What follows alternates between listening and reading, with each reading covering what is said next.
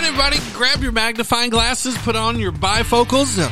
We're looking at the fine print of Christmas and of following Jesus.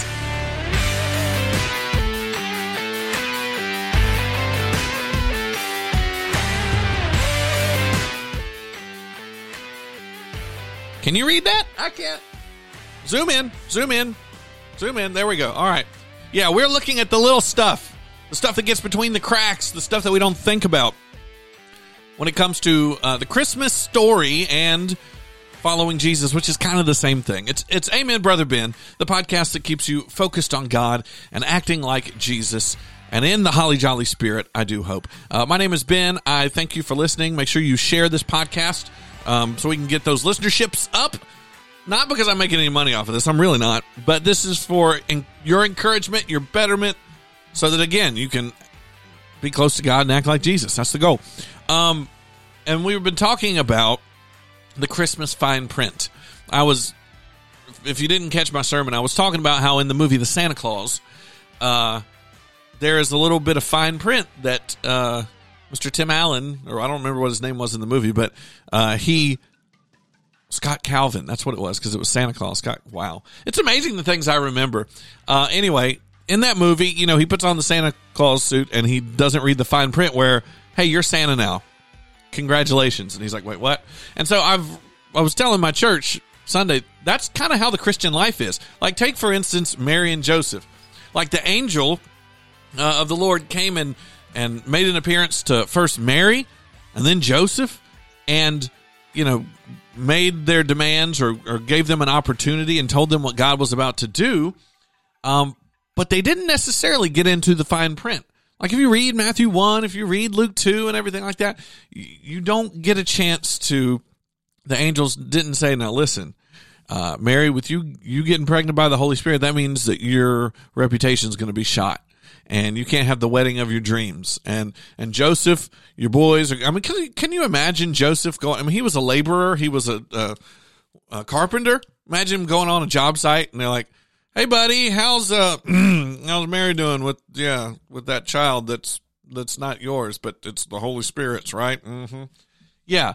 Um, it doesn't really add up sometimes. Like to you and I, that's not logical. But what we figured out is that following Jesus isn't always logical to us. Right? Like it's following Jesus is never stupid. It's never unwise or illogical, but there are times where logic just doesn't do it. I've had lots of conversations with people uh, who want to believe, but they can't quite get fit Jesus or God or good and evil or eternity or whatever the the hang up that they have with with the Bible or with the Christian life. They can't seem to fit it in their logic box. And I, I I've had my moments where I, I struggled with that too, but then God helped me to realize that He doesn't need my logic box. He is far above and beyond that. In fact, it's I believe it's Isaiah 55 that I quoted on Sunday that says, "Look, His thoughts are more than our thoughts. His ways are much higher than our ways. Why would we put our logic on God? And that's not the only spot that, that says that. In fact, the verses I want to look at this morning uh, was Proverbs chapter 3, verses 5 through 8. And again, this is the book of wisdom, the book of, of you know, for those brainy folks that like to have good decision making and, and all that stuff. This is what Proverbs says. It says, Trust in the Lord with all your heart and do not depend on your own understanding. One more time for the people in the back. Do not depend on your own understanding. Verse 6 says, Seek his will in all that you do, and he will show you which path to take. Don't be impressed by your own wisdom. Instead, fear the Lord and turn away from evil. And then you will have healing for your body and strength for your bones. You see the fine print of the Christian life, the fr- the fine print of of obeying God through His Son Jesus, which is what Mary and Joseph decided to do, and what began the Christmas story that we read every year, uh, is that the part of that is you are not in control anymore. Mary and Joseph, that would have not been their plan for how to start their family or probably for how to save the world, right? Like you and I are going, why would God decide to save the world through his son Jesus this way? I don't know. That's God's logic. That's far beyond me, right? And when you are a Christian, when you get saved for reals, right? You um, you make him your savior and your Lord. And so that doesn't mean that you have like a God coin that you can play and you can bling and power up like a Mario or a Sonic, right? That you you can make your plan happen. We have to submit ourselves, like I was talking about yesterday, submitting our schedules to Him. We have to submit our logic to Him as well. So, on the one hand, God has given us logic, and I don't want you to uh, be afraid to think deeply because here's the thing I don't believe our brains have even begun to explore the logic that God has revealed to us, right? Like, I think that we, God is not afraid of our doubt. He's not afraid of our uh, deep thinking and questioning. And so, you know, if you have a question for God, ask Him, right? In prayer, you can, God's not afraid of that uh, because God has given logic to us like a framework uh, for us to try to understand the world. Um, but sometimes God isn't logical according to us, right? Like, for instance, logic can be used to defend the Christian faith. Good example. You ever want to, you know, debate somebody? Not necessarily giving you ammunition, but I want you to be as uh, First or Second Peter three fifteen says, always be prepared uh, to have an answer for why for this hope that you have. So, it, if someone's going, you know, the Bible is just made up, this is this is where it's not logical for especially the New Testament to be made up. Right? Because why would the, the authors of the New Testament make this stuff up? They had everything to lose and they lost it. Paul, Peter, John, all the disciples ended up dying tragically, giving up everything that they had, all based around the fact that people would say, stop saying Jesus was resurrected. Stop saying Jesus is Lord.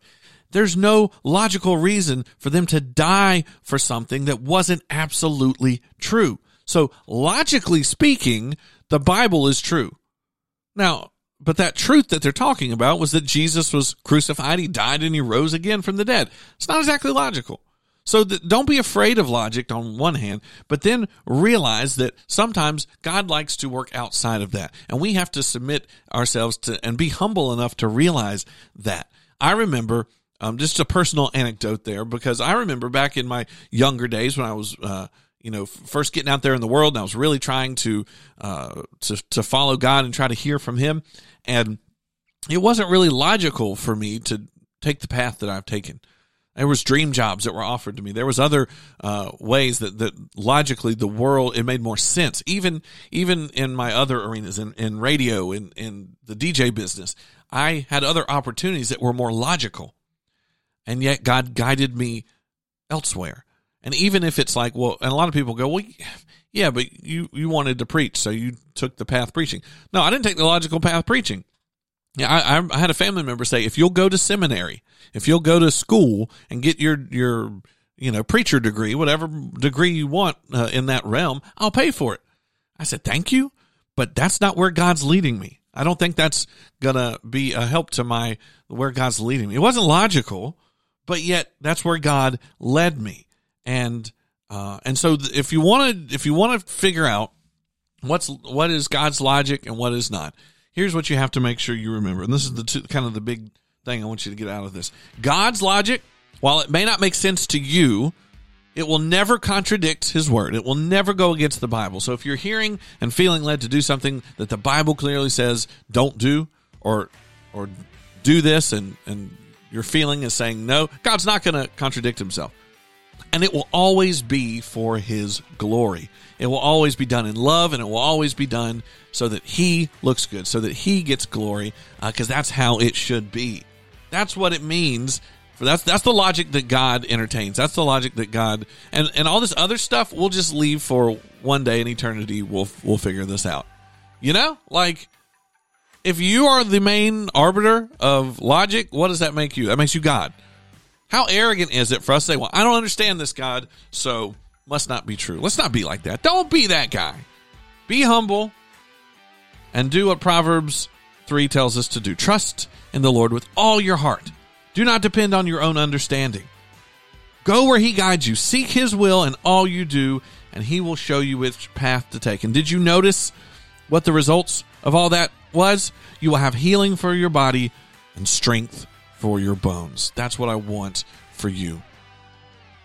It's Amen Brother Ben for today. AmenBen.com if you need anything. And uh, share this podcast. Do that, please. Back tomorrow talking more about the fine print of following Jesus.